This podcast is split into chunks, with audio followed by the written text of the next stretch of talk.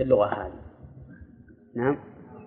الركية هي البئر إذا طاح منها واحد من حصاها اختلت ويطيح الجميع. فالمهم أن الله عز وجل يسلي المؤمنين بمثل هذا ويخبر أنه أصاب من قبلنا أصابهم بأساء قلة مال وإعواز عظيم فقر وضر في أبدانهم. يضربون ويجرحون وربما يقتلون كما كان بنو إسرائيل يقتلون الأنبياء بغير الحق نعم. وتأتيهم المخاوف العظيمة وزلزلوا ويستفاد من هذا من هذه الآية الكريمة أنه ينبغي للإنسان أن لا يسأل النصر إلا من القادر عليه وهو الله. لقوله متى؟ نصر الله؟ قوله متى نصر الله؟ ويستفاد من ذلك فضيلة اتباع الرسل قوله حتى يقول الرسول والذين آمنوا معه يتفقون على هذه الكلمة التي فيها استدعاء النصر. متى نصر الله؟ ويستفاد من ذلك من هذه الآية أن تمام قدرة الله عز وجل. بقوله ألا إن نصر الله قريب. ويستفاد منها حكمة الله حيث يمنع النصر لفترة معينة من الزمن مع أنه قريب. ألا إن نصر الله قريب. ويستفاد من هذه الآية الكريمة أن الصبر على البلاء. في ذات الله عز وجل من أسباب دخول الجنة. نعم. لأن معنى الآية اصبروا حتى تدخلوا الجنة. ويستفاد من هذه الآية الكريمة الإشارة إلى ما جاء في الحديث الصحيح عن النبي عليه الصلاة والسلام أنه قال حفت الجنة بالمكاره. أولى لأن هذه مكاره ولكنها هي الطريق إلى الجنة.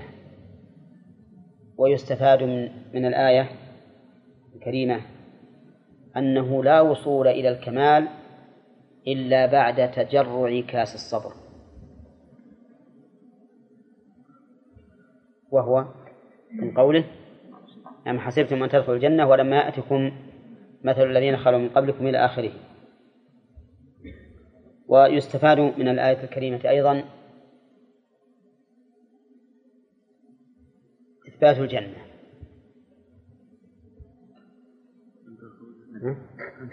لقوله أن تدخل الجنة. وقد سبق أن مآل الخلق إلى دارين لا ثالث لهما إما الجنة وإما النار فالجنة للمتقين والنار للكافرين.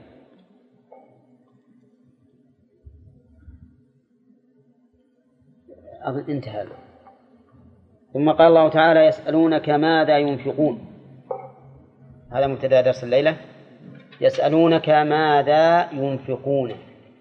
نشوف يسألونك الجملة فعل وفاعل ومفعول به. أولى.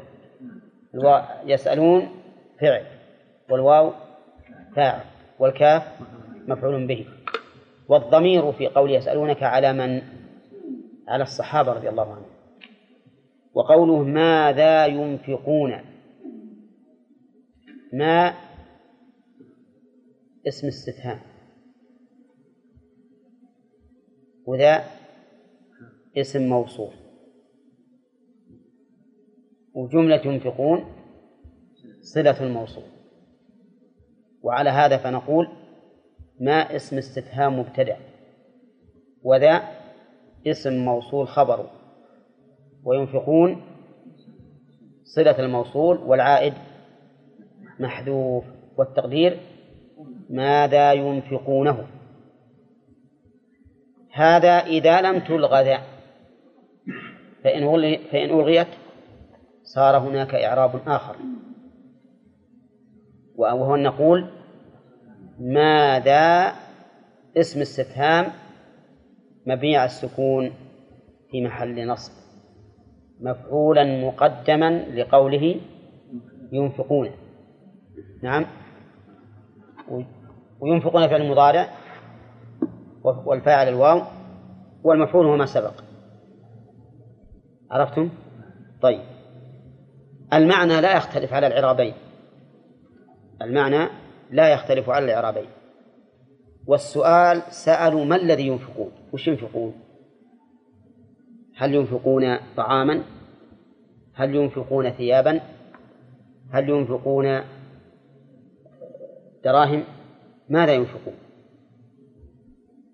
السؤال هنا عن المنفق لا عن المنفق عليه.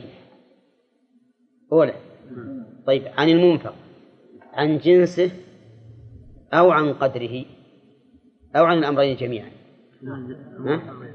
الظاهر عن الأمرين جميعا عن الجنس والقدر.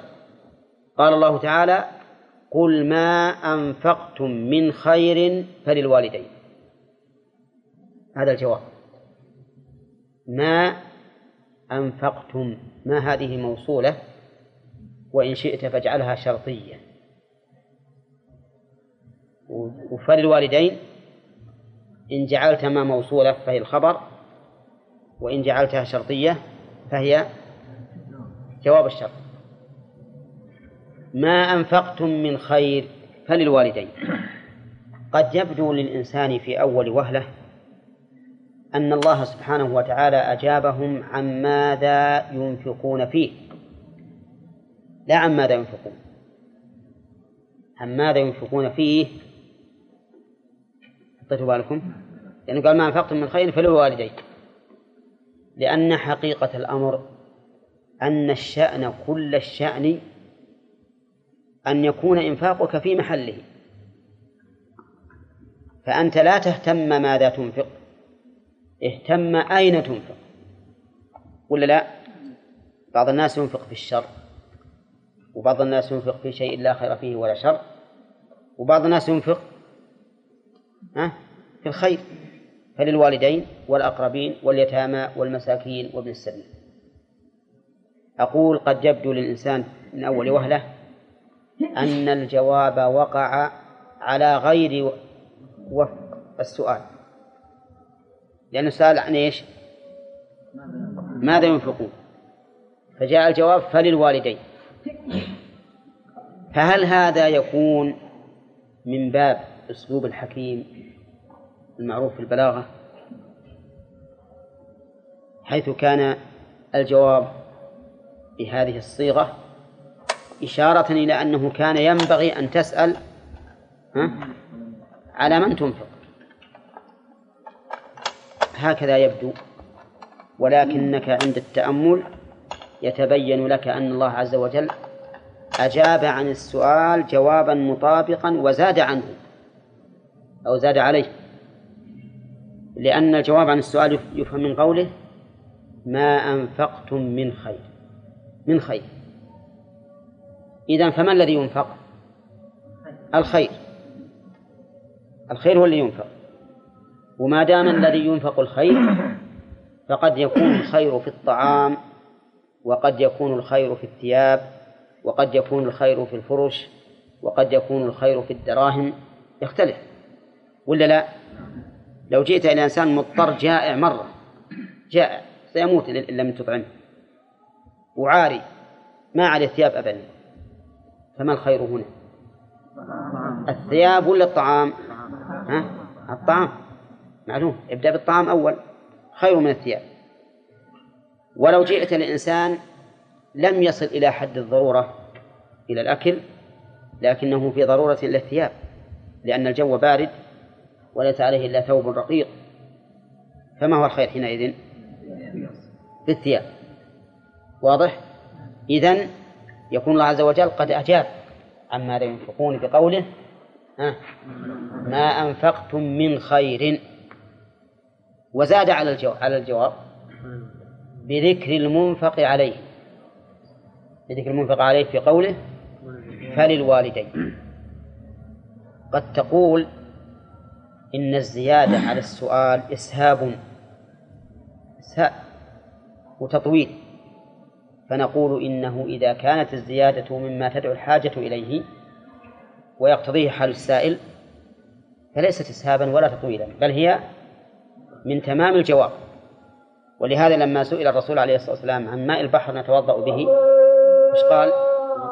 قال هو الطهور ماء الحل ميتة. مع أنه ما سئل عن ميتة ما سئل عن الحوت والسمك. قال الطهور ماء الحل ميتته لأن راكب البحر يحتاج إلى ذلك. والله أعلم. الوالدين عن الأم والأب. والجدة والجد. لأن الجدة والجد وإن لم يكونا والدين مباشرة فهما والدين لوالديك. هما السبب. في حصول والديك ووالديك هم ووالداك هما السبب في حصولك أنت. فيشمل الوالدين الأقربين الأقربين والأبعدين. وقوله والأقربين. الأقربين جمع أقرب وهو من كان أدنى إلى من غيره إلى المنفق. فأخ وابن أخ. من الأقرب؟ الأخ. وعم وابن عم؟ الأقرب العم. وابن أخ وعم؟ الأقرب؟ ابن الأخ. الأقرب ابن الأخ. ولهذا اتفق أهل العلم على أنه لو اجتمع ابن أخ وعم في مسألة فرضية فيقدم ابن الأخ. لقول النبي عليه الصلاة والسلام ما بقي فلأولى رجل ذكر. فاتفق العلماء على أن ابن الأخ أولى من العم.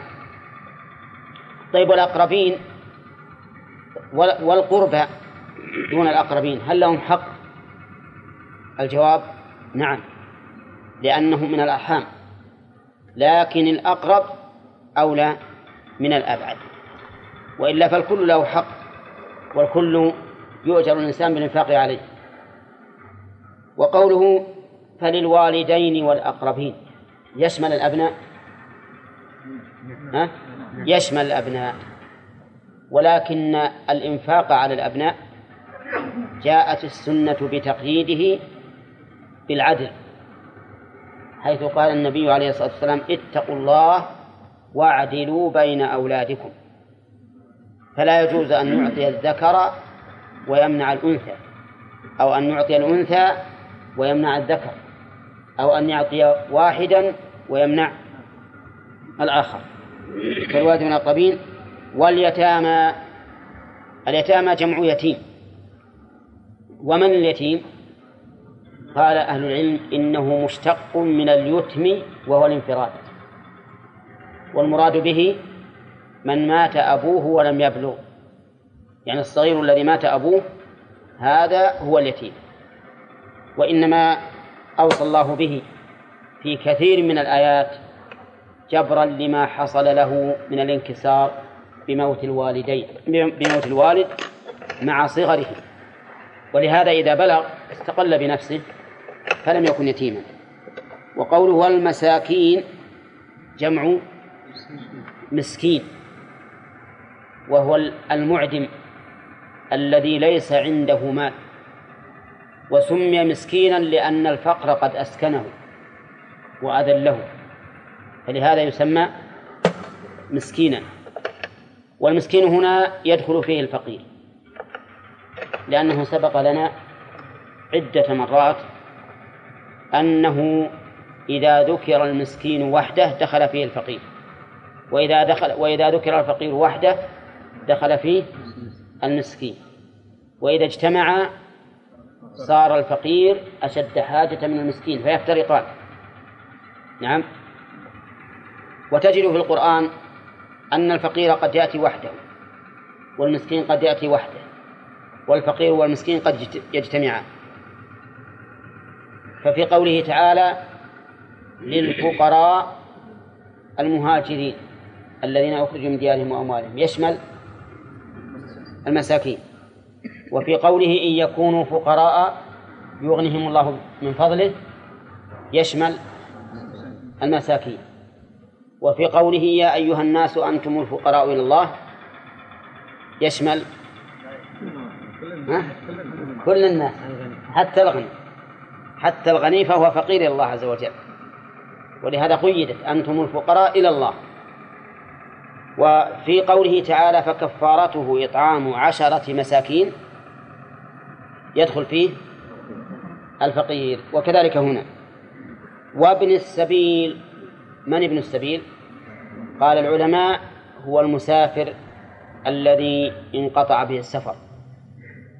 وسمي ابنا للسبيل السبيل هو الطريق. سمي ابنا له لأنه ملازم له.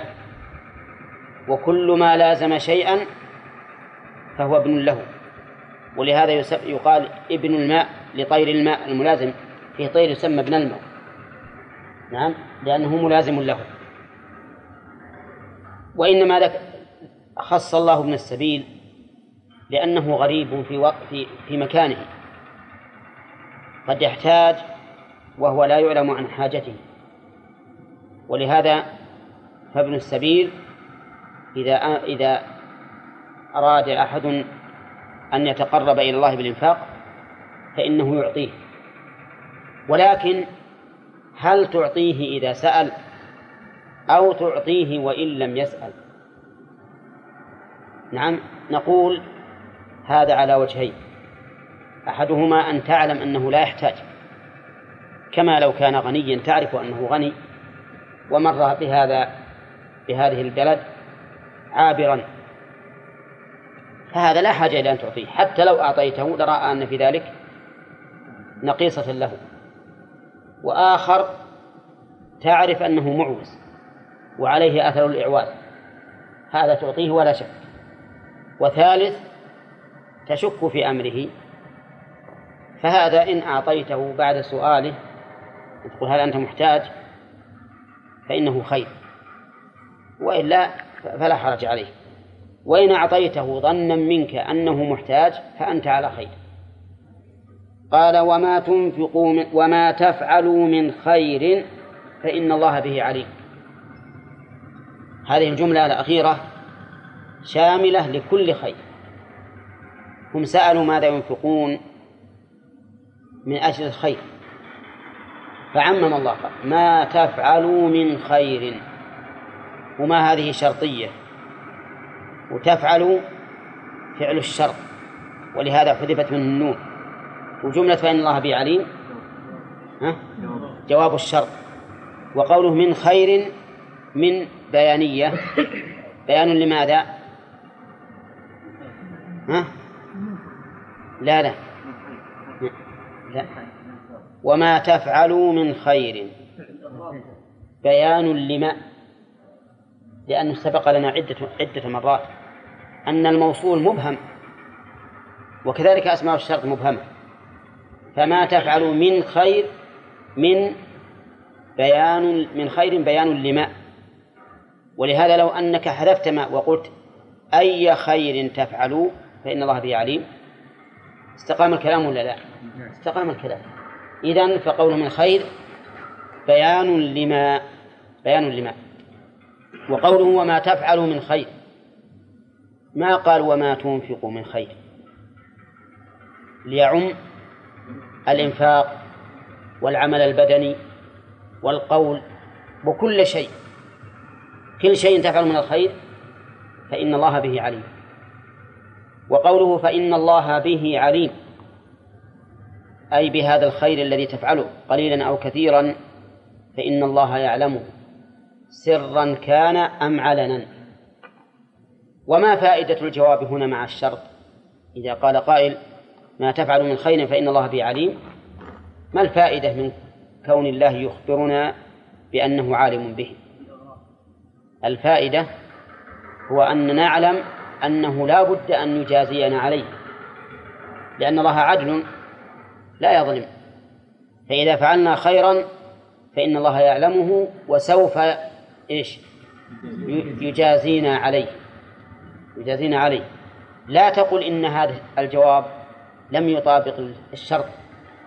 إذ لا فائدة لنا من كون الله يعلمه. يقول بل لنا فائدة وهو أنه إذا علمنا أن الله يعلمه فإن الله تعالى عدل لا يضيعه بل لا بد أن يجازينا عليه. وفيه أيضا فائدة كما سيأتي إن شاء الله في الفوائد وهي الإغراء والحث. ثم قال تعالى كتب عليكم القتال. نعم. نعم. نعم. قال نعم. فإن الله به عليم. الجار مجرور في به ويتعلق بماذا؟ بعليم. نعم. كتب عليكم القتال وهو كره لكم. كتب أي فرض والكتب في الأصل بمعنى الفرض ومنه قوله تعالى كتب عليكم الصيام. وقوله تعالى إن الصلاة كانت على المؤمنين كتابا موقوتا. والكتب كتب الله عز وجل ينقسم إلى قسمين كتاب شرعي وكتاب كوني. الكتاب الكوني لا بد أن يقع ولا يمكن أن يتخلف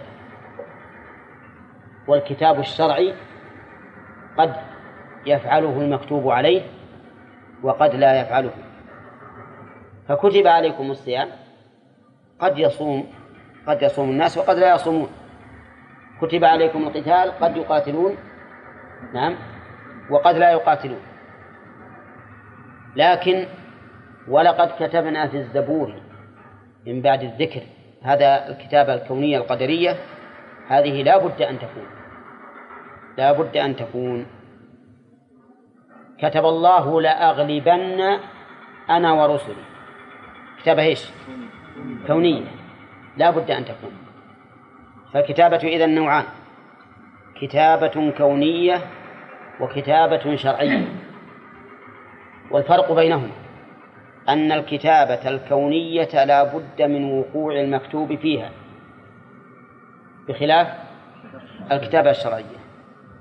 الفرق الثاني أن الكتابة الكونية تتعلق فيما يحبه الله وما لا يحبه. نعم. وأما الكتابة الشرعية فلا تكون إلا فيما يحبه الله. لا يمكن أن يفرض الله على عباده ما لا يحبه. بل كل ما فرضه فهو محبوب إليه. وقول كتب عليكم القتال أي قتال هو؟ قتال أعداء الله الكفار. قتال أعداء الله الكفار. والقتال مصدر قاتل وهذا هذه الصيغة الغالب أنها لا تأتي إلا بين اثنين. قاتل وشارك وما أشبهه. وقوله وهو كره لكم الضمير في قوله وهو يعود على القتال. وليس يعود على الكتابة فإن المسلمين لا يكرهون ما فرض الله عليهم.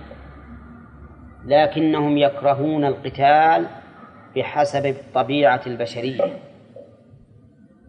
وفرق بين أن نقول إننا نكره ما فرض الله من القتال وبين أن نقول إننا نكره القتال.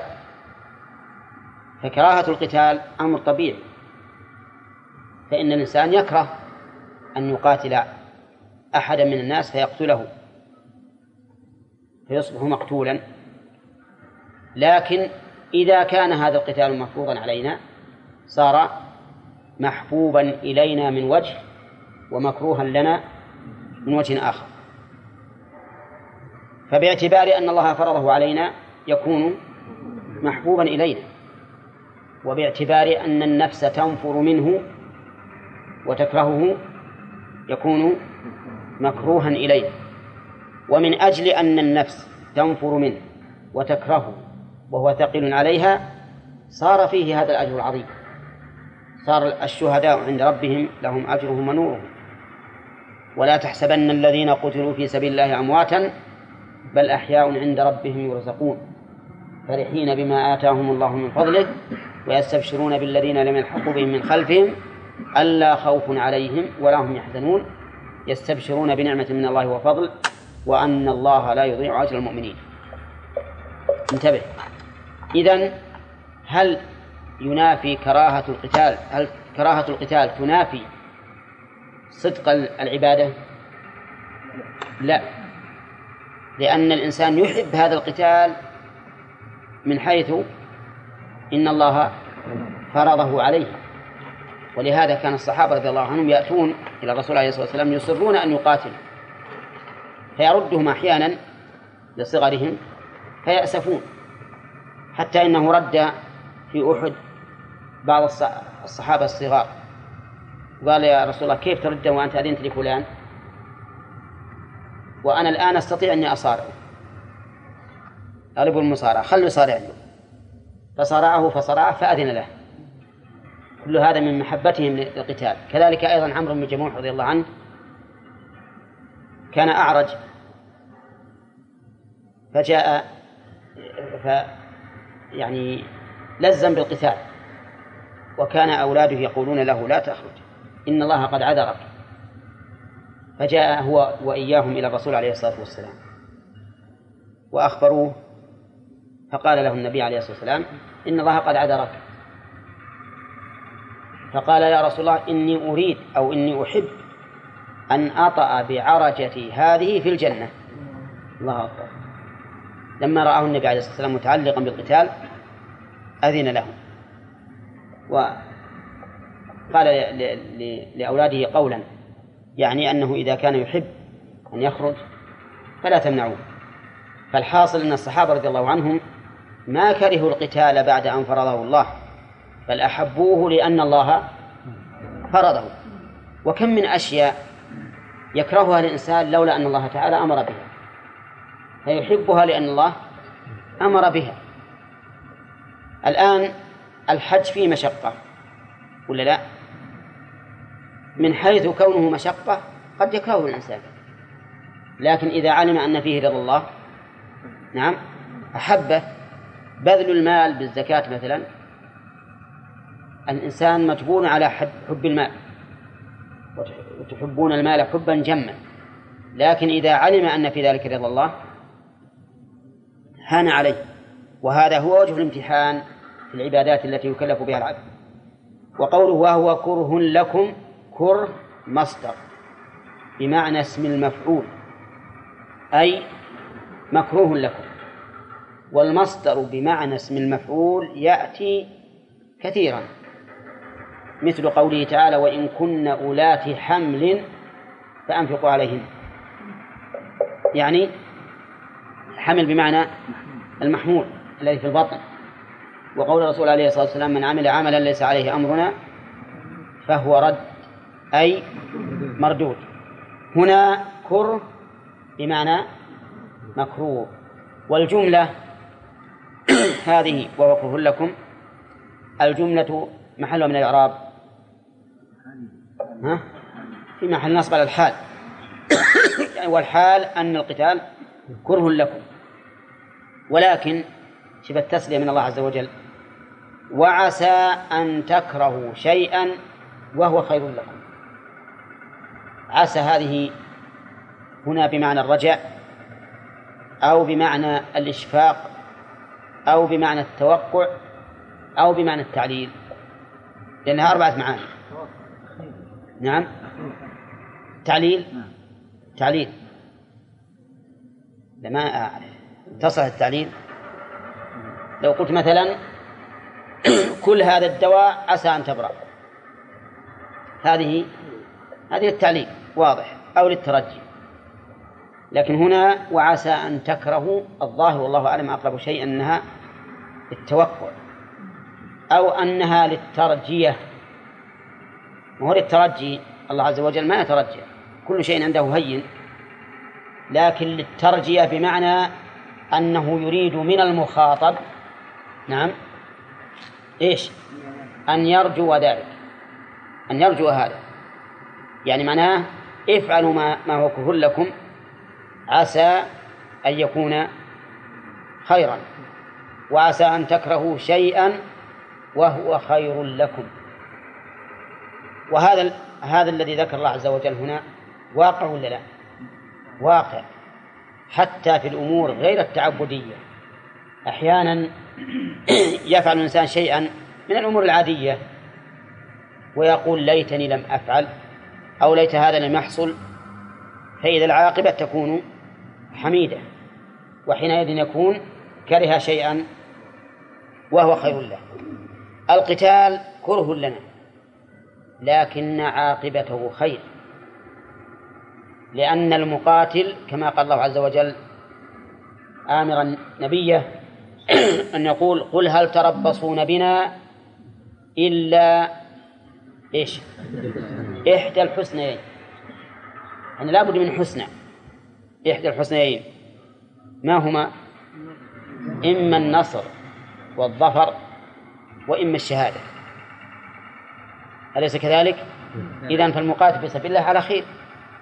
وعسى أن تكرهوا شيئا وهو خير لكم وعسى أن تحبوا شيئا وهو شر لكم. وهذا أيضا كثير ما يقع. يحب الإنسان شيئا ويلح فيه ثم تكون العاقبة السيئة. نعم. والإنسان بمثل هذه الآية الكريمة يسلي نفسه في كل ما يفوته مما يحبه. نعم. ويصبر نفسه في كل ما يناله مما يكرهه. كل شيء ينالك وأنت تكرهه فإنك تصبر نفسك عسى أن تكرهوا شيئا وهو خير لكم. وكل شيء يفوتك ونفسك تطلبه تسليها فتقول عسى أن تحبوا شيئا. نعم. وهو شر لكم. وهذا هو الواقع. ولو أن الإنسان تأمل ماجريات حياته اليومية لوجد في ذلك شيئا كثيرا. ثم قال والله يعلم وأنتم لا تعلمون. سبحانه وتعالى. فهو سبحانه وتعالى لا يقدر للمؤمن شيئا إلا كان خيرا له. ولا يوجب على المؤمن شيئا إلا كان خيرا له. ولا يحرم عليه شيئا إلا كان خيرا له. ولا تقل ليت هذا لم يحرم ليت هذا لم يوجب ليت هذا لم يقع. لا لا تقول هكذا لأن علمك قاصر. والله يعلم وأنتم لا تعلمون. وش يعلم؟ ها؟ كل شيء حتى المستقبل الذي تظنون أنه شر. يعلم الله تعالى ما فيه من الخير. وقوله وأنتم لا تعلمون. هذا نفي مطلق لعلم الإنسان. فهل نقول إن هذا النفي المطلق يراد به شيء معين؟ أو نقول إنه نفي مطلق على الأصل وأن الأصل في الإنسان عدم العلم على الإطلاق؟ الجواب هو هذا. كما أن الأصل في صفة الله عز وجل العلم المطلق. فلله العلم المطلق ولهذا قال يعلم ولم يقيد هذا العلم بمعلوم. يعلم. وأنتم لا تعلمون لم يقيد هذا النفي بمعلوم.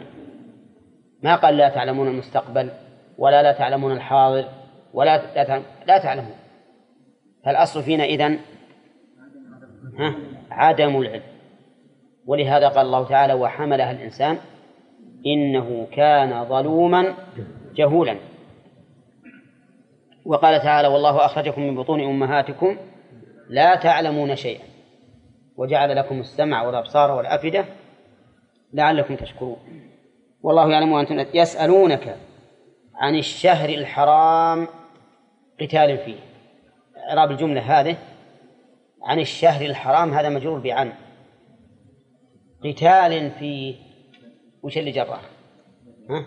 بدل من أي أنواع البدل؟ مطابقا أو بعضا أو ما يشتمل عليه يلفى أو كمعطوف ببل. أي أي الخمسة؟ اشتمال. اشتمال لأن القتال ليس بعضا من الشهر لكن الشهر مشتمل عليه فهو بدل اشتمال من الشهر. وقول يسألونك عن الشهر الحرام المراد الجنس. ويحتمل أن تكون آل للعهد الذهني ويكون المراد به شهرا معينا. فآل هنا يحتمل أن تكون للجنس فتشمل كل الأشهر الأربعة الحرم. ويحتمل أن تكون للعهد الذهني فيراد بها إيش؟ شهر معين. عرفتم؟ طيب هل آل إذا دخلت على المفرد تكون للجنس فيشمل كل أفراد الجنس؟ نعم. والعصر إن الإنسان لفي خسر إلا الذين آمنوا. هذه ال داخلة على مفرد. والمراد؟ ها؟ المراد الجنس. المراد الجنس. يعني كل إنسان. فإذا يسألونك عن كل شهر حرام يمكن هذا. أو يسألونك عن الشهر المعين الحرام المعين الذي وقعت فيه القضية. نعم قتال فيه. والقضية هي أن الرسول عليه الصلاة والسلام أرسل سرية في السنة الأولى. سرية في جماد الآخرة. وأمر عليهم عبد الله بن جحش وأعطاه كتابا. وقال لا تفتح الكتاب إلا بعد مسيرة يومين. فقال سمعا وطاعة. فذهب بسريته وهم نحو سبعة أشخاص. فلما فلما مشى يوم مسيرة يومين فتح الكتاب وإذا فيه أن رسول الله صلى الله عليه وسلم يأمرهم أن يسيروا إلى نخلة بين مكة والطائف وأن يترقبوا أخبار قريش. يترقبوا أخبار قريش وما وما وما يحصل منهم. فصادفوا عيرا لقريش نازلة من الطائف إلى مكة. والعير تكون فيها أطعمة وخضر وما أشبه ذلك. فحصل بينهم قتال بينهم وبين هذه السرية. فقتلوا منهم رجلا واحدا وأسروا رجلين وفر الرابع. لما قتلوا هذا الرجل هم قتلوا هذا الرجل على أنه في جمادة الآخرة. على أنه في جمادة الآخرة. ولكنه تبين أنه كان في أول يوم من رجب. ورجب أحد الأشهر الحرم الأربعة لأن الأشهر الأربعة الحرم وحسين يعدها علينا. محرم محرم رجب وذو نعم. المشركون استغلوا هذه المسألة. وقالوا هذا محمد يزعم أنه يطيع الله وأنه يعظم حرمات الله وهذا أصحابه يقتلون الرجل في الأشهر الحرم. هذه كبيرة ولا لا؟ شاع الخبر فضاقت صدور هذه السرية. عبد الله بن جحش وأصحابه ضاقت صدورهم لحقهم حرج. فسألوا النبي عليه الصلاة والسلام يسألونك عن الشهر الحرام قتال فيه. وش الحكم؟ وليسوا يسألون هل القتال فيه حرام ولا لا؟ لأن هذا معلوم. لكن يسألونه عن هذا القتال فيه ما حكمه؟ قتال فيه. هكذا ذكر المفسرون. قالوا لأن القتال في الأشهر الحرم أمر معلوم. ما يحتاج من يسأل عنه. ولكن في نفس الشيء لأن لفظ الآية لا يساعده. فإن الشهر الحرام إن قلنا إنه للجنس فظاهر جدا أن أن اللفظ لا يساعد على هذا المعنى. وجه ذلك إذا قلنا عن الشهر الحرام يعني عن الأشهر الحرم قتال فيها صار السؤال عن هذا القتال المعين؟ أه؟ لا. وإن قلنا إن الشهر الحرام هو الشهر المعين الذي حصلت فيه القضية وهو شهر رجب. بقي عندنا كلمة قتال نكرة. نكرة. ما هي؟ لو قال عن الشهر الحرام القتال فيه. لكان يساعد على ما ذكر المفسرون. لكننا قد نقول لما كانت قتال بدلا من الشهر والشهر يراد به شهر معين فإنه من ضرورة ذلك أن يكون المراد بالقتال. القتال في ذلك الشهر المعين. ولهذا قال قتال فيه أي في الشهر المعين. ولم يسبق قتال في الشهر المع... رجب إلا ذلك القتال الذي حصل من من من هذه السرية. على كل حال الصحابة رضي الله عنهم سألوا النبي عليه الصلاة والسلام. والنبي عليه الصلاة والسلام إذا سئل أحيانا يجيب وأحيانا يتوقف حتى ينزل الوحي. حتى ينزل الوحي.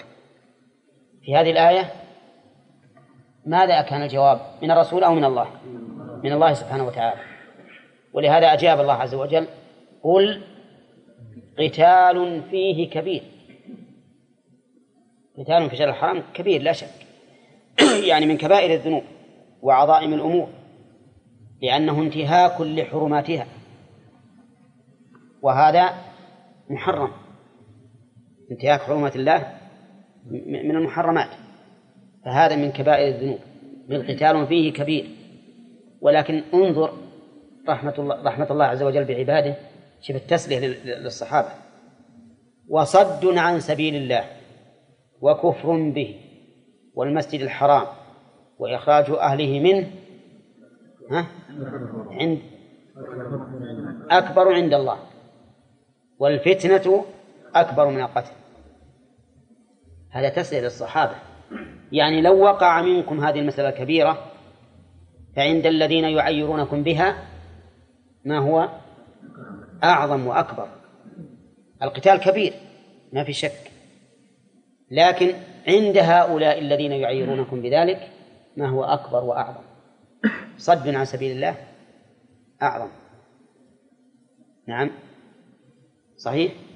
ولا شك أن المشركين الذين عيروا النبي عليه الصلاة والسلام وأصحابه بذلك يصدون عن سبيل الله. ويقتلون الذين يلتزمون بسبيل الله. صد عن سبيل الله. وسبيل الله طريقه الموصل إليه والطريق الموصل إلى الله شيء واحد وهو شرعه الذي شرعه لعباده.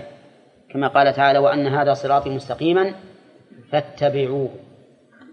وإنما سمي الشرع سبيل الله لأنه يوصل إلى الله ولأن الله تعالى هو الذي وضعه. فإضافته إلى الله من ناحيتين الابتدائية والنهائية. الابتدائية هو الذي وضعه والنهائية ها؟ يوصل إليه طيب. هل سمى الله السبيل مضافا إلى غيره؟ نعم. ويتبع غير سبيل المؤمنين. فأضاف الله السبيل إلى المؤمنين. وليس في ذلك وليس في ذلك تناقض. فهو مضاف إلى المؤمنين باعتبار أنهم سالكوه. أولا مضاف إلى الله باعتبار أنه هو الذي وضعه لعباده وهو الذي وهو وهذا السبيل ينهي ينتهي إلى من؟ إلى الله عز وجل. قال تعالى وصد عن سبيل الله. وكفر به بمن؟ بالله. الكفر بالله أعظم من كبيرة يفعلها المرء. ولا لا؟ وكفر به. والمسجد الحرام. المسجد الحرام هنا معترك في إعرابهم. هل هي معطوفة على الضمير في به ولا معطوفة على سبيل الله؟ طيب أجبت بسرعة ما شاء الله يا خالد. أرني كيف ذلك؟ سبيل. الله كيف؟ سبيل الله والمسجد الحرام. طيب ما يصح وكفر به وبالمسجد الحرام؟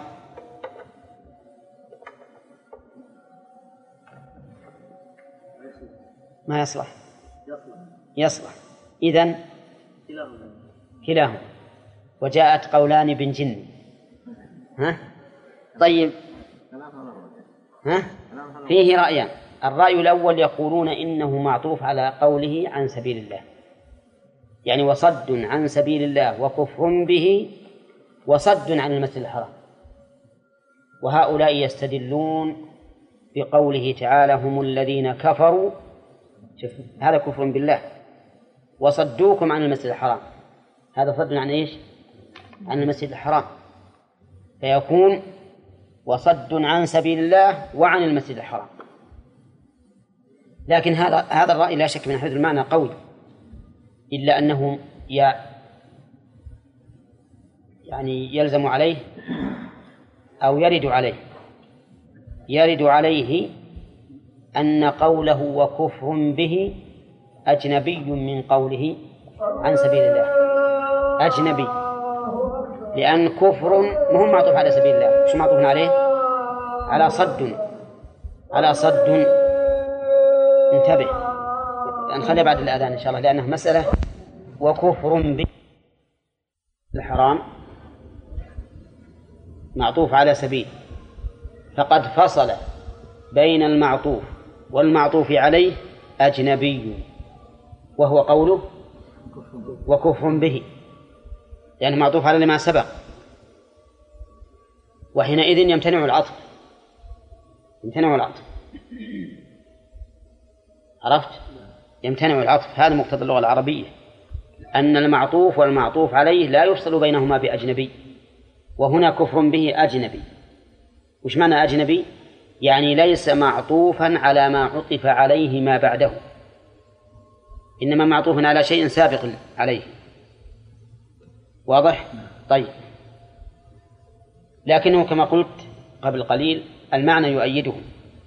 لكن السياق من حيث السياق العربي يمنعه لأنه أجنبي. إذن يترجح القول الثاني وهو أن قوله والمسجد الحرام معطوف على الضمير في به وكفر به وبالمسجد الحرام. كفر به أي بالله وبالمسجد الحرام. نعم. وعلى هذا فيكون هنا معطوفا على الضمير في به. ولكن يرد على هذا القول إشكالان. ما هو إشكال واحد. الإشكال الأول أننا عطفنا على الضمير المتصل بدون إعادة الجار. ها؟ بدون إعادة الجار والمعروف عند أكثر النحويين أنه لا يجوز أن تعطف الضمير أن تعطف على الضمير المتصل المجرور إلا بإعادة الجار. وابن مالك أشار إلى هذا بماذا في أي بيت؟ وعود خافض لدى عطف على ضمير خفض لازما قد جعل ثم قال وليس عندي لازما إذ قد أتى في النظم والنثر الصحيح مثبتا. أخذتوا بالكم؟ وعلى هذا فنقول ابن مالك رحمه الله لا يرى وجوب إعادة حرف الجر إذا عطف على الضمير المجرور المتصل زال الإشكال هذا. زال الإشكال الأول بماذا؟ بأن وجوب إعادة الجار إذا عطف على ضمير خفض متصل هذه المسألة فيها خلاف بين أهل العلم في النحو. وابن مالك ممن يرى أنه لا يجب إعادة الجار. إذا زال الإشكال الأول. الإشكال الثاني قوله وكفر به والمسجد الحرام. قد لا تتصور وش معنى الكفر بالمسجد الحرام؟ وش معنى الكفر بالمسجد الحرام؟ الصدع عن المسجد الحرام واضح. لكن الكفر بالمسجد الحرام وش معناه نقول الكفر به ظاهر. الذي يجعل الأصنام في جوف الكعبة. نعم. كافر بالمسجد الحرام؟ ولا معظم له؟ ها؟ كافر بالمسجد الحرام. كافر بالمسجد الحرام. لأنه ما آمن بحرمته وعظمته. بل هذا من أعظم الإهانة لبيت الله عز وجل أن تجعل الأصنام في جوف الكعبة فهم كافرون بالمسجد الحرام. وعلى هذا يزول الإشكال الثاني يزول الإشكال الثاني. طيب فإن قلت الإشكال في المعنى الأول وهو أن يكون قوله والمسجد الحرام معطوفا على سبيل الله. الإشكال اللي أوردنا هو أن العطف على قول في سبيل الله فيه إشكال من حيث إنه فصل بين المعطوف والمعطوف عليه بأجنبي. لكن أجاب الذين يختارون هذا القول أجابوا عن ذلك وقالوا إن قوله عن سبيل الله متعلق بصد متعلق بصد فيكون ليس أجنبيا يكون غير أجنبي. أو ما فهمت؟ يكون ليس بأجنبي من صد. وعلى هذا فتكون كأن الآية وصد وكفر نعم وكفر يكون عن سبيل الله متعلق بصد فكأنه منه فليس بأجنبي. وحينئذ يزول الإشكال. إذا ما خلاصة هذا البحث؟ خلاصة هذا البحث أنه يجوز في قوله والمسجد الحرام وجهان. الوجه الأول أن يكون معطوفا على قوله عن سبيل الله يعني وصد عن المسجد الحرام. والوجه الثاني أن يكون معطوفا على الضمير في قوله وكفر به. أي وبالمسجد الحرام. والله أعلم. أن أن فيه تعظيما لشأن الشهر. كأن المسؤول عنه هو الشهر نفسه. يعني عن شأن الشهر الحرام. وهل هو ذو شأن عظيم. ثم قال قتال فيه. الذي هو المقصود. هذا هو الفائدة. وإلا لك من, من كونه يأتي الشهر الحرام أولا. ثم يبدل منه قتال. وإلا لكان السؤال يسألونك عن قتال في الشهر الحرام. نعم. طيب. قوله تعالى وإخراج أهله منه قولها المسجد الحرام. المسجد الحرام هو المسجد الذي فيه الكعبة. هذا هو المسجد الحرام. لقوله تعالى سبحان الذي أسرى بعبده ليلا من المسجد الحرام وقد أسري به من الحجر. ولقوله تعالى يا أيها الذين آمنوا إنما المشركون نجس فلا يقربوا المسجد الحرام بعد عامهم هذا. يقولوا فلا يقربوه يدل على أن المراد بالمسجد الحرام هو إيش؟ نفس المسجد الذي فيه الكعبة. لأنه بالاتفاق أنه يجوز للمشرك أن يصل إلى حدود الحرم حتى لا يبقى بينه وبين الحرم إلا أنملة ولو كان المراد بالمسجد الحرام جميع جميع الحرم لكان المشرك لا يجوز أن يقرب إيش؟ حدود الحرم. والأمر ليس كذلك. وقوله وكفر ب... نعم. ولا قالوا إنه يسريب من بيت لا صحيح من من من الحجر. لكن بعضهم الذي الذين صححوا الروايتين قالوا كان نائما في في بيت أم هانئ ثم استيقظ وذهب إلى هناك وأسري من هناك. وقول المسجد الحرام الحرام فعال من من الحرمة أو من التحريم. يعني المسجد ذي الحرمة والتعظيم. ولا يخفى على أحد حرمة المسجد الحرام. فإن الله عز وجل فإن الرسول عليه الصلاة والسلام خطب في عام الفتح وقال إن الله تعالى حرم مكة وأخبر أنها محرمة منذ خلق الله السماوات والأرض. لا يعرض شوكها ولا ينفر صيدها ولا يحل القتال فيها. حتى أن الرسول صلى الله عليه وسلم قال إن ترخص أحد في قتال رسول الله صلى الله عليه وسلم فقولوا إن الله أذن لرسوله ولم يأذن لكم. وهذا من خصائص الرسول عليه الصلاة والسلام. ما أذن ما أذن بالقتال في مكة لأحد إلا للرسول صلى الله عليه وسلم. وليس إذنا عاما. بل إذنا مقيدا. قال وإنما أحلت لي ساعة من نهار. وقد عادت حرمتها اليوم كحرمتها بالأمس. وهذه القصة فيها تمثيل للحكم الذي نسخ مرتين. كانت بالأول حراما ثم أحلت هذا النسخ الأول ثم حرمت هذا النسخ الثاني. والله تعالى يمحو ما يشاء ويثبت. فهذه هذه من عظمة مكة. ومن عظمة مكة أنه لا يصح إسلام أحد حتى يحج البيت. إذا كان قادرا. قال الله تعالى ولله على الناس حج البيت من استطاع إليه سبيلا ومن كفر فإن الله غني عن العالمين. ومن حرمتها أنه لا يدخلها أحد إلا محرما إما وجوبا وإما استحبابا.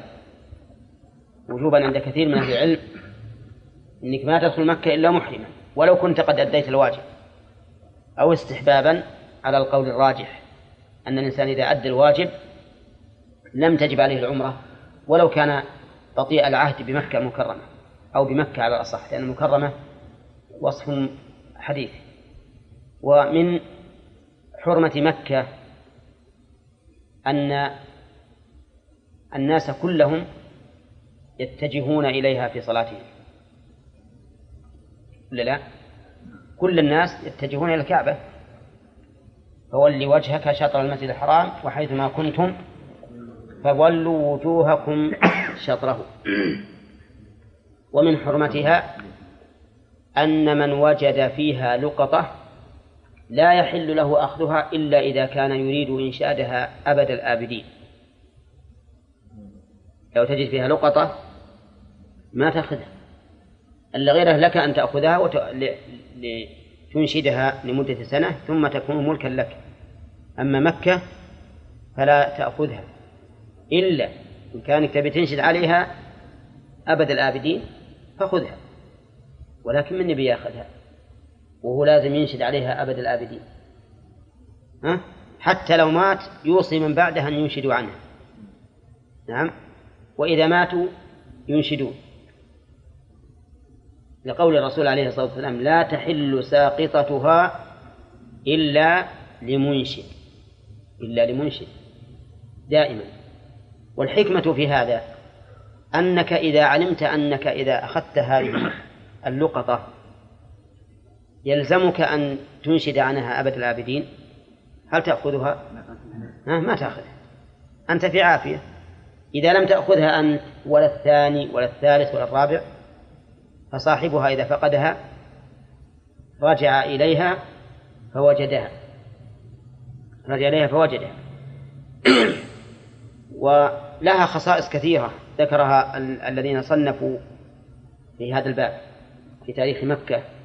كالأزرق وغيره. ولكن كل هذا مأخوذ من وصف الله تعالى لهذا المسجد بالحرام. نعم. هذه هذه إذا كان هناك من جهة ولاة الأمور من جهة ولاة الأمور من يتلقى هذه الأشياء فإنها تبرأ ذمته. نعم.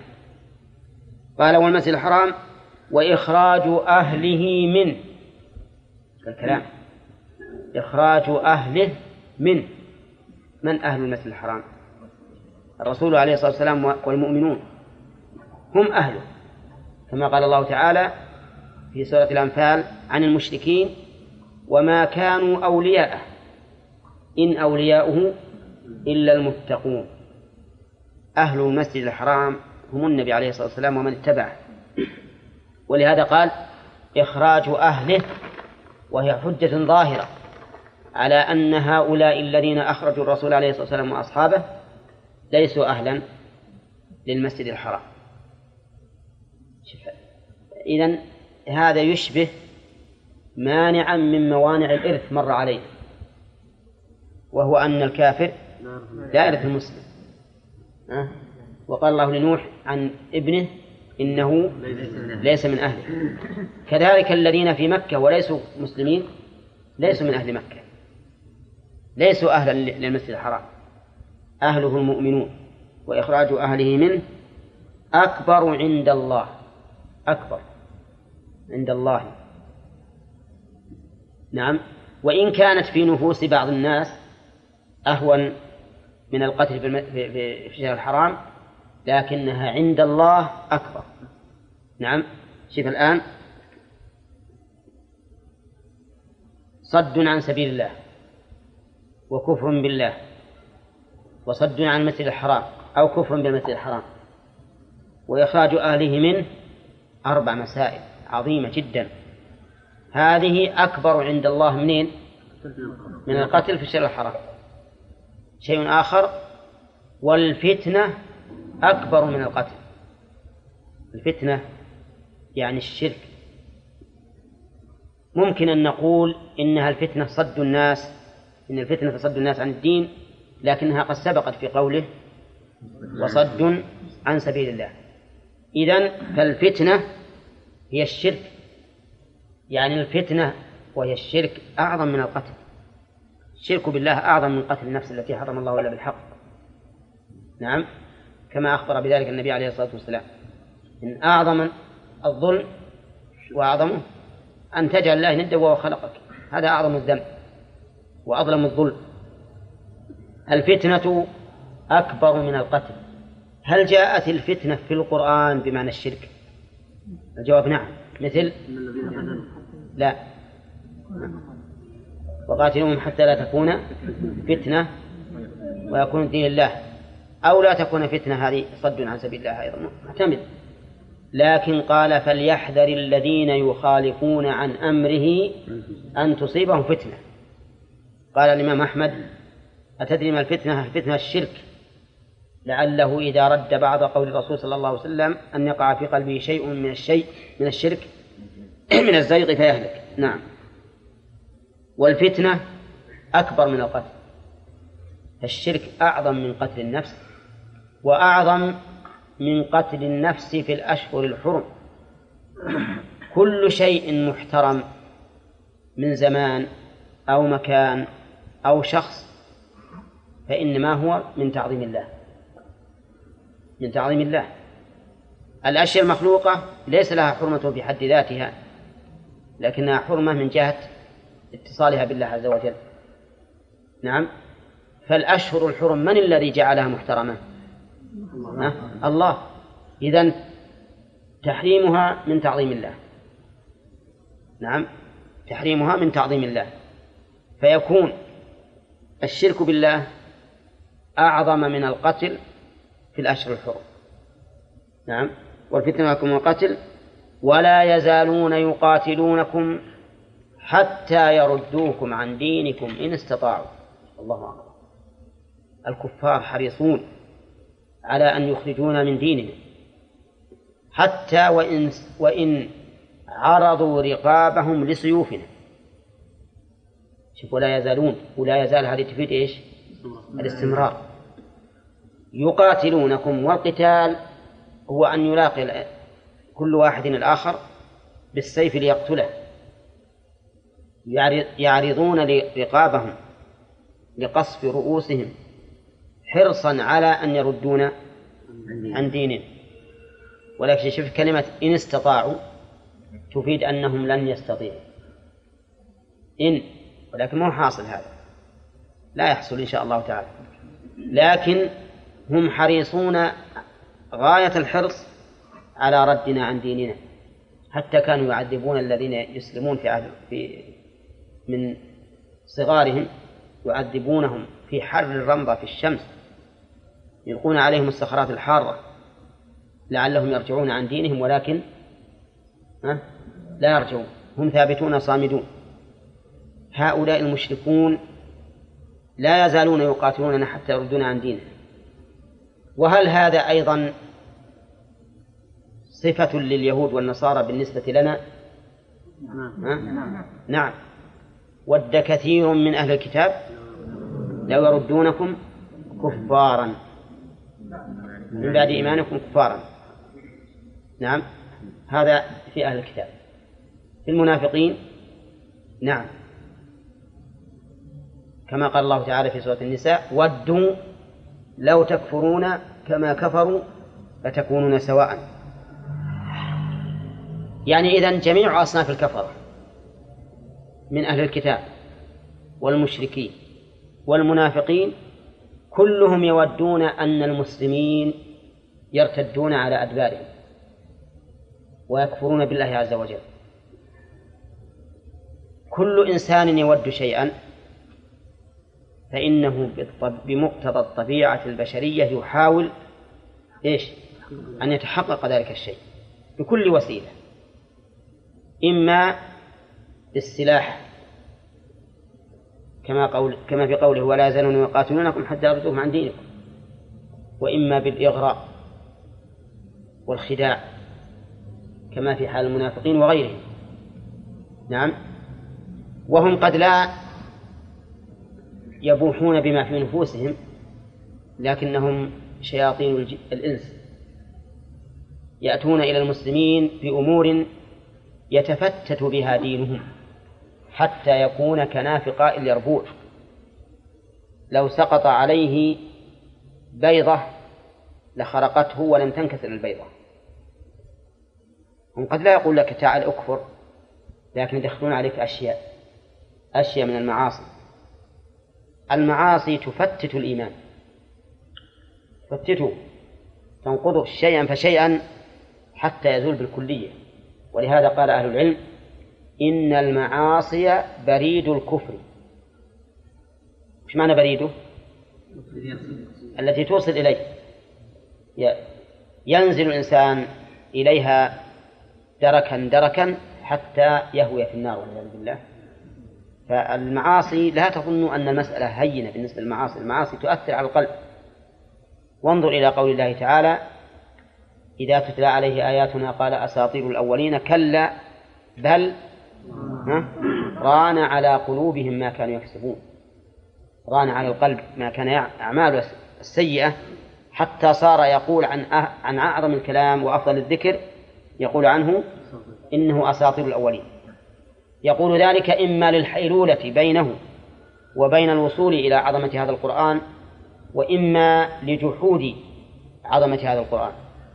وعلى كل حال فأهل, فأهل الكفر من اليهود والنصارى والمشركين والمنافقين كلهم يودون منا أن نرتد عن ديننا. يودون ذلك لأنهم يعلمون ما في قيام الدين الإسلامي من القضاء عليهم الدين الإسلامي لو قام حقا ما بقي على وجه الأرض أحد من الكفار.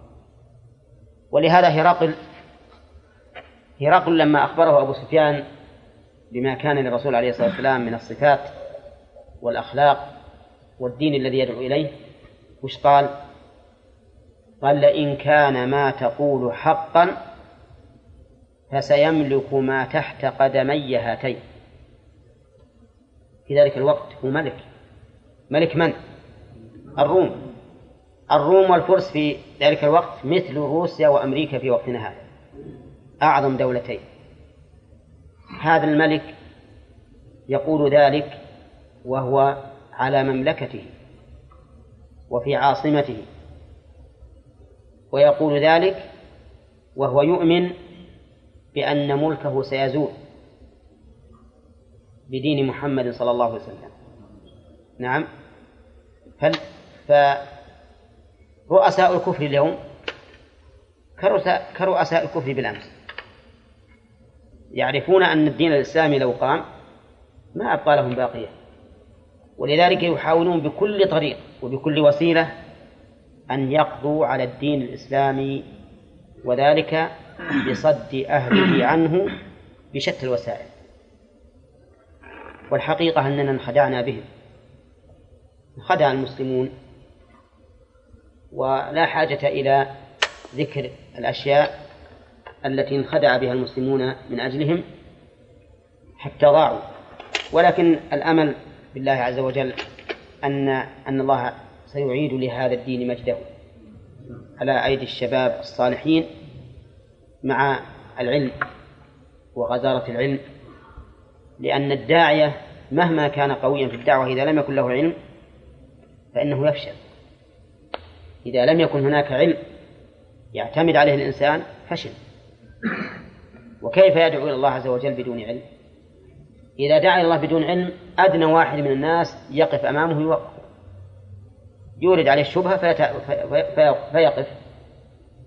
وإذا وقف الداعية فالنكبة عظيمة انهزام. انهزام شديد.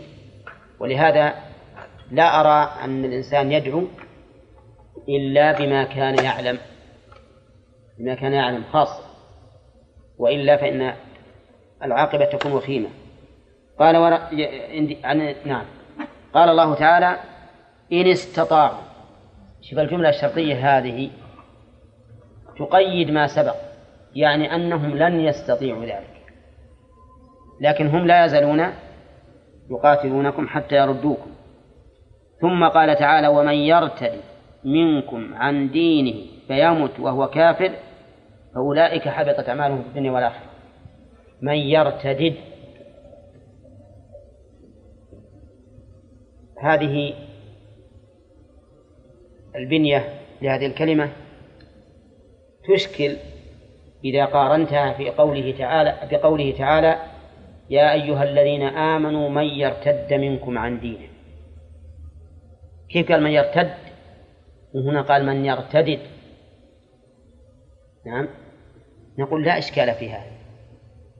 ليس فيه إشكال. لأن الإدغام في قوله من يرتد إدغام جائز لا واجب. الإدغام جائز ليس بواجب. وعلى هذا فيجوز إذا جزمت يرتد. يجوز أن تقول يرتد وأن تقول يرتدد. يجوز. وسيأتينا إن شاء الله تعالى في الألفية في باب الإدغام حكم ذلك. وقول من يرتد منكم عن دينه شف عن دينه. ما هو الدين؟ الدين يطلق على معنيين. أحدهما العمل الذي أراد صاحبه عليه المكافأة. والثاني المكافأة على ذلك العمل. الدين يطلق على معنيين أحدهما العمل والثاني المكافأة على ذلك العمل. فمن الأول ال- الذي يراد به العمل قوله تعالى اليوم أكملت لكم دينكم وأتممت عليكم نعمتي ورضيت لكم الإسلام دينا. المراد بالدين ما هو؟ ها؟ العمل. كذا. ومن الثاني قوله تعالى مالك يوم الدين. مالك يوم الدين. وقوله وما أدراك ما يوم الدين. ثم ما أدراك ما يوم الدين يوم لا تملك نفس لنفس شيئا والأمر يومئذ لله. المراد بالدين ها؟ الجزاء على العمل. وهنا من يرتد منكم عن دينه من أي المعنيين؟ العمل. وتأمل قوله عن دينه حيث أضافه إلى الدائم لأن إضافته إليه توجب إغراءه به. يعني لو هذا دينك هل الإنسان يفرط في دينه؟ أه لا. كما لو قلت هذا مالك هذا ولدك هذه سيارتك إضافتها إلى نفسك توجب الإغراء بها. نعم. وشدة المحافظة عليها. لأنه ها دينك منسوب لك. نعم. فهو أبلغ مما لو قال وما يرتد منكم عن الدين. نعم.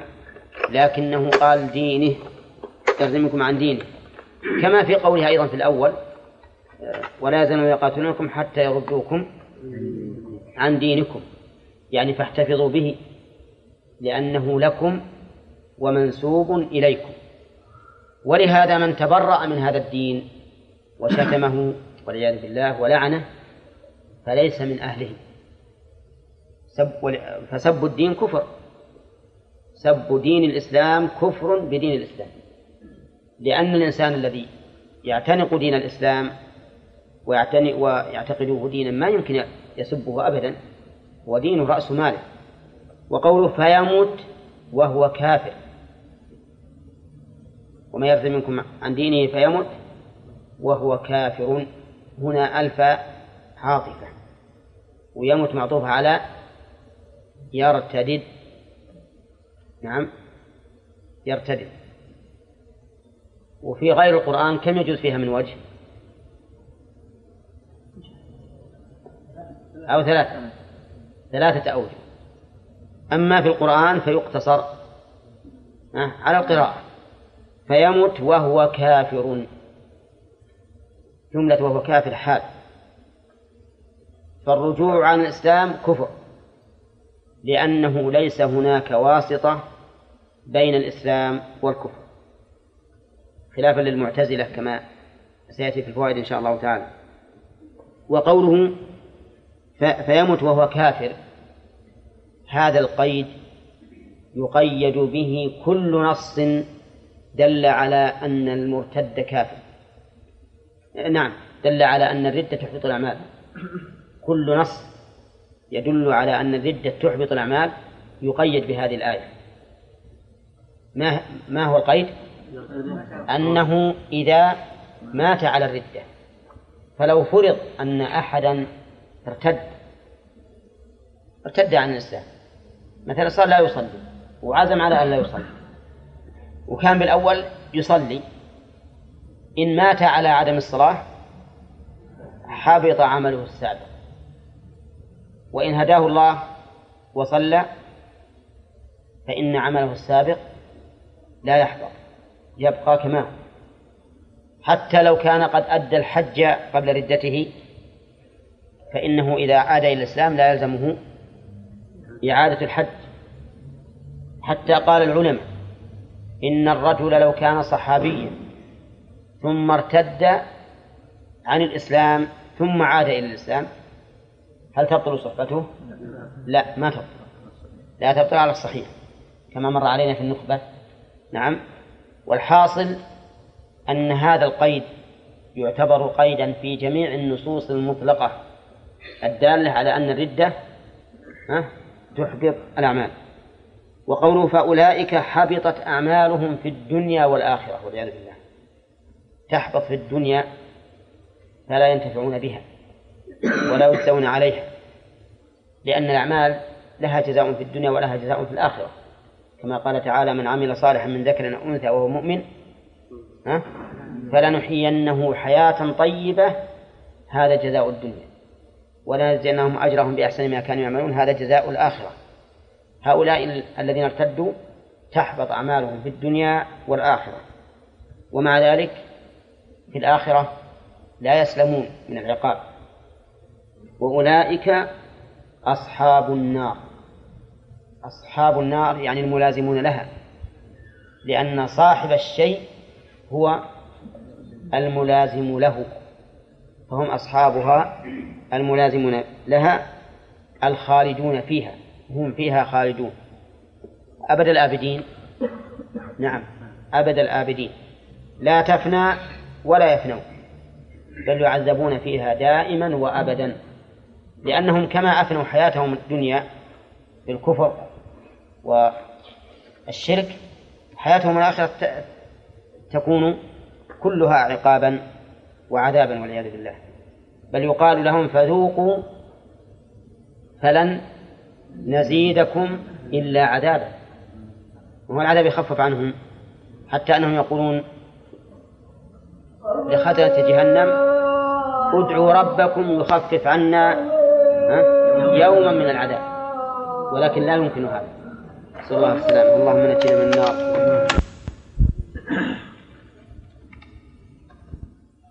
إن الذين آمنوا. نعم. قال الله تعالى إن الذين آمنوا والذين هاجروا وجاهدوا في سبيل الله أولئك يرجون رحمة الله. انتبه. إن الذين آمنوا. الإيمان في اللغة تصديق. قال الله تعالى وما أنت بمؤمن لنا أي بمصدق.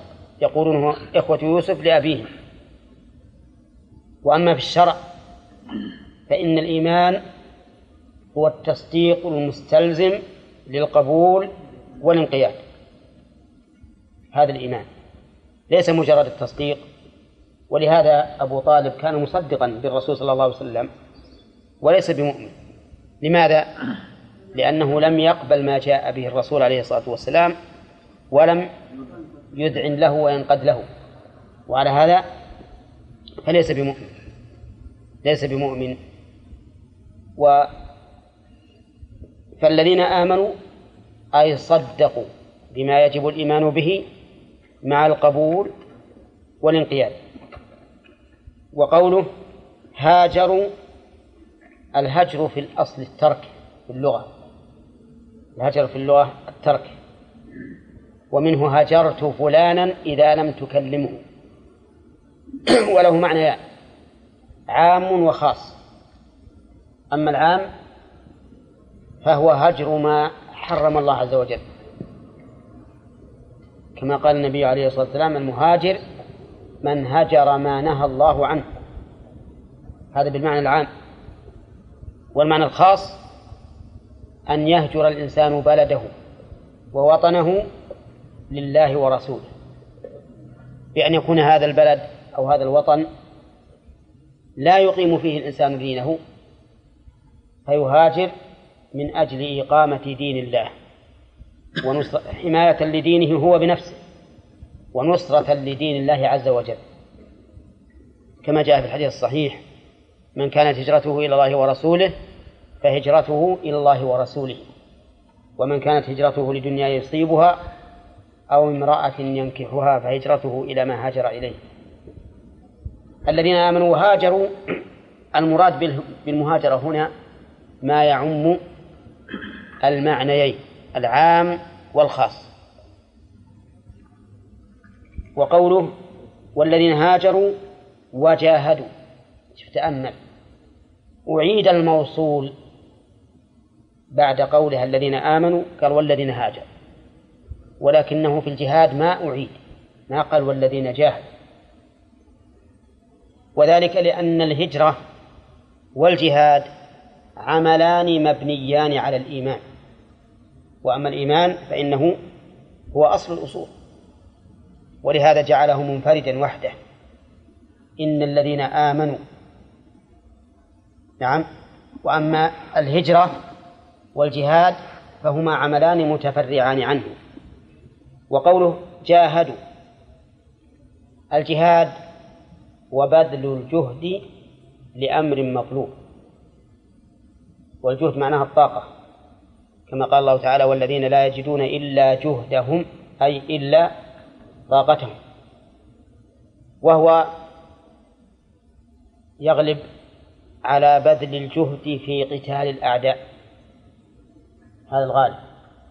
وإلا كل أمر شاق تبذل فيه الطاقة فإنه جهاد. ولهذا جهاد النفس يسمى جهادا. جهاد النفس جهاد بلا شك. ولكن لا صحة للحديث الذي يذكر أن الرسول عليه الصلاة والسلام لما رجع من تبوك قال رجعنا من الجهاد الأكبر إلى الجهاد الأصغر. من الجهاد الأصغر إلى الجهاد الأكبر. يعني جهاد النفس هذا ما له أصل ولكن لا شك أن النفس تحتاج إلى مجاهدة. أما الجهاد بالمعنى الخاص فهو بذل الجهد في قتال من؟ في قتال الكفار وهو بحسب ما يحمل عليه. إن كان الحامل على ذلك العصبية والحمية والشجاعة والرياء فإنه ليس في سبيل الله. وإن كان الحامل عليه أن تكون كلمة الله العليا فهو في سبيل الله. قال ذلك النبي صلى الله عليه وسلم حين سئل عن الرجل يقاتل حمية ويقاتل شجاعة ويقاتل ليرى مكانه أي ذلك في سبيل الله؟ قال من قاتل لتكون كلمة الله هي العليا فهو في سبيل الله. إذا بهذا يتحدد معنى قوله تعالى وجاهدوا في سبيل الله. جاهدوا مفعولها محذوف للعلم به. أي جاهدوا من؟ الكفار أو أعداء الله. في سبيل الله. أي لتكون كلمة الله هي العليا. واعلم أنه يقال في كذا ولكذا وبكذا. يقول مثلا جاهدت لله وجاهدت بالله وجاهدت في الله. فجاهدت لله اللام لبيان القصد. فتدل على إيش؟ على الإخلاص. والباء الباء للاستعانة. فتدل على أنك فعلت ذلك مستعينا بالله. وفي للظرفية فتدل على أن ذلك الجهاد في ضمن شرع الله لما تعدى فيه الحدود. كما تقول صليت لله ها؟ بعد؟ وبالله وفي الله أي في دينه ما خرجت. وقوله في سبيل الله تقدم لنا قبل قبل زمن غير بعيد أن السبيل بمعنى الطريق وأنه يضاف إلى الله تارة ويضاف إلى الخلق تارة. فمثال إضافته إلى الله كثير كما في هذه الآية في سبيل الله. ومثال إضافته إلى الخلق قوله تعالى ومن يشاقق الرسول من بعد ما تبين له الهدى ويتبع غير سبيل المؤمنين. سبيل مضاف للمؤمنين. أما الذي قلتم ابن السبيل فالسبيل مضاف إليه وليس مضافا. نعم. ويتبع غير سبيل المؤمنين سبيل المؤمنين. ومرة يضيف إليه أما إضافته إلى المؤمنين فلأنهم سالكوه. وأما إضافته إلى الله فلأن الله تعالى هو الذي شرعه ولأنه يوصل إلى الله فهو مضاف إلى الله من, من وجهين. قال الله تعالى أولئك يرجون رحمة الله. كلمة إن الذين تحتاج إلى خبر لأن الذين اسمها فأنا الخبر؟ أولئك يرجون رحمة الله هذا الخبر الجملة الجملة لأن أولئك مبتدأ ويرجون جملة خبر المبتدأ الثاني. والجملة نعم خبر إن. فعندنا جملتان كبرى وصغرى. والصغرى فيها جملتان كبرى وصغرى. نعم ولا لا؟ طيب الجملة الكبرى في إن الذين آمنوا وخبرها. هذه الجملة الكبرى. الجملة الصغرى أولئك يرجون رحمة الله. هذه صغرى باعتبار الأولى. يرجون صغرى باعتبار المبتدأ الثاني نعم. أولئك يرجون رحمة الله. إذا قال قائل كيف هذا التركيب؟ لماذا لم يقال لم يقل إن الذين آمنوا والذين هاجروا وجاهدوا في سبيل الله يرجون رحمة الله؟ قلنا لأن الإشارة بمبتدأ جديد تدل على رفعة مقامهم لا سيما وأنه أتى باسم الإشارة الدالة على البعد أولئك يرجون رحمة الله. ثم إن تكرار المبتدأ يجعل الجملة كأنها جملتان كأنه قال إن الذين آمنوا والذين هاجروا وجاهدوا في سبيل الله يرجون رحمة الله أولئك يرجون رحمة الله. فيكون في ذلك تنويها بذكرهم من وجهين. أولا الإشارة إليهم بما يدل على الرفعة والعلو. والثاني أن تكرار المبتدأ يجعل الجملة الواحدة كالجملتين. يجعلها كالجملتين. فيكون في ذلك توكيد على توكيد. وقوله أولئك يرجون رحمة الله. المراد بالرجاء هنا الطمع. صل ركعتين أخ. إن كنتم ترجون رحمة الله الرجاء بمعنى الطلب في حصول ما هو قريب. هذا الرجاء والتمني الطمع فيما هو بعيد أو متعذر ومعلوم أن الرجاء الطمع فيما هو قريب لا يكون القريب شيء قريبا إلا بفعل ما يكون قريبا به. وهؤلاء فعلوا ما يكون ما تكون الرحمة قريبة منهم. ما هو الذي فعلوه؟ الإيمان والهجرة والجهاد. فإذا لم يرجى هؤلاء رحمة الله من الذي يرجوها؟ إيمان وهجرة وجهاد. ولهذا قال أولئك يرجون. هؤلاء هم أهل الرجاء. لكن الرجل مقصر لا هجرة ولا جهاد ولا عمل إلا القليل. رجاؤه إيش؟ رجاؤه يقولون التمني رأس مال المفاليس. نعم تمني رأس مال المفاليس. المفاليس يعني ما عندهم ما عندهم شيء. يتمنى ولكن ما عنده شيء. فهؤلاء هم أهل الرجاء أما الذي يرجو يفعل المعاصي وتنهاه وترشده يقول رحمة الله واسعة. هذا محل الرجاء. ها؟ لا الرجاء لا بد من أسبابه.